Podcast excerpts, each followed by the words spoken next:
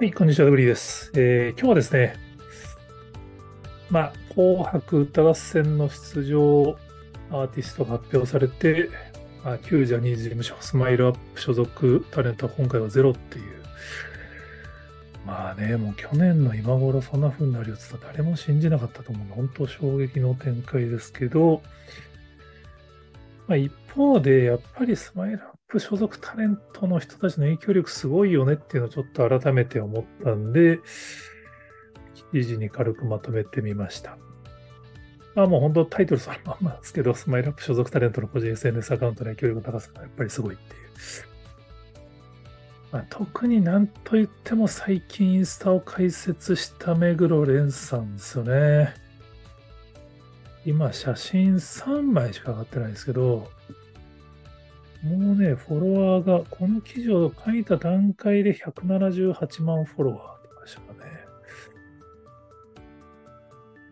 これだから、今179万8000人ですね。もうすぐ180万人。うん、まだ写真は3枚しか上がってませんね。解説したのが10月23日。1時間で20万フォロワー超えらしいですからね。まあ、当然、あの、フォロワー数だけで言うと、木村拓哉さんとか、平野翔さんとか、もっと多い人はいるんですけど、まあね、この、10月23日、まだ1ヶ月経ってないですからね。それで178万フォロワーっていう。まあ、今までやっぱり、いわゆるジャニーズ事務所のアーティストは SNS 使わないっていうのがまあ普通でしたけど、まあ、最近徐々にグループでは使うようになってきてたけれども、個人での利用っていうのはあんまり積極的に許してる感じなかったですけど、やっぱりこうやって解説すると、やっぱすげえんだなっていうのは改めてわかる感じがありますよね。同じタイミングに YouTube アカウントを開設したのが亀梨さんで、亀梨さんも YouTube のチャンネル登録者数がもう45万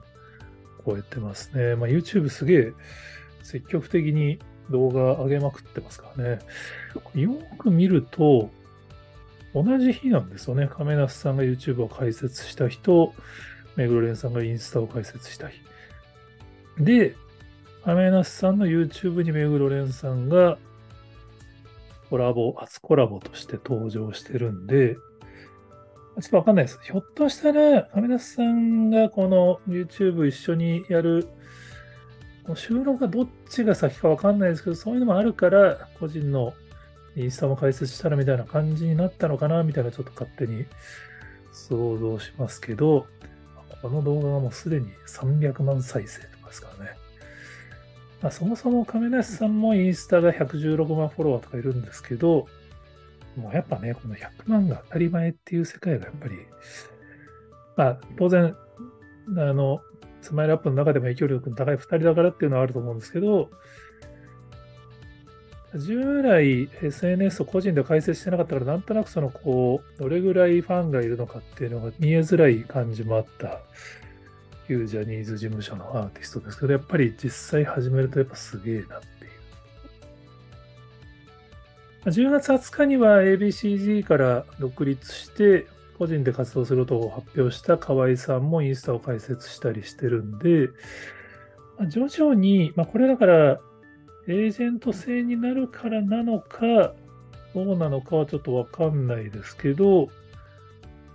まあ、グループだけじゃなくて個人でも SNS を使っていく流れになるのかなってちょっとわかんないですけどね、これ、亀梨さんもかなり悩んであの YouTube をやることにしたっていうのを告白されてますし、目黒さんと喋ってる過程でもやっぱりリスクがある行為だってはっきり言ってんですよね。やっぱり SNS、まあ、多分誹謗中傷的なコメントも来ると思うんで、まあ、そういう意味でやっぱりアーティストにとって、まあ、メリットだけではないっていうのは間違いないと思うんですけど、まあでもこうやって SNS アカウントを個人で使うようになると、やっぱグループで使うのと全然意味が変わってくると思っててですね、SNS アカウントの面白いところって個人でやってると、結局 SNS って僕はおしゃべりの場だと思ってるんですけど、アカウント同士の絡みが絶対発生するはずなんですよね。そのインスタのコメントし合ったり、ストーリーズシェアしたり、まあ、DM やり取りしたりみたいな。そうすると自然とこの、亀梨さんと目黒さんのようなこの YouTube のコラボみたいなのが、当然増えるはずで、まあ、ジャニーのチャンネルなんか象徴ですけど、いわゆるこうグループとしての活動以外のものっていうのが増えてくるはずで、そうすると当然、事務所外の人との絡みっていうのが増えてくると思うんですよね。まあ、そうすることによって、当然その、まあ昔のように手の届かないアイドルの方が良かったっていうファンの方もいるみたいですけど、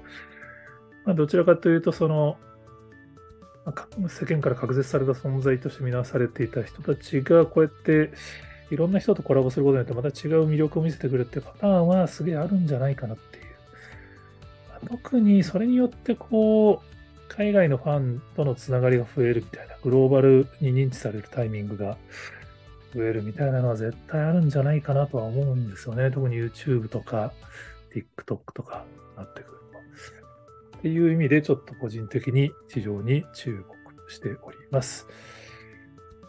はい、こちらのチャンネルではあの日本のエンタメの未来を勝手に妄想したりしておりますけれども、えー、ぜひ皆さんの方でこんな面白い話してるよっていうのがありましたら、ぜひコメントやツイートで教えていただけると幸いです。